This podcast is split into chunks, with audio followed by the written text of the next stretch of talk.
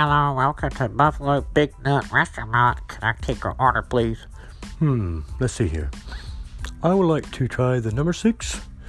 Uh, give me a 12 piece uh, deep fried buffalo nuts with uh, buffalo wing sauce.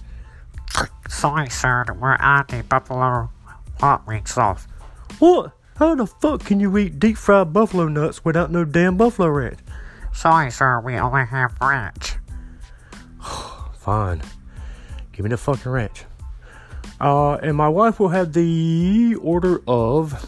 Ah, let me have a number one, extra long buffalo dick, deep fried, well done.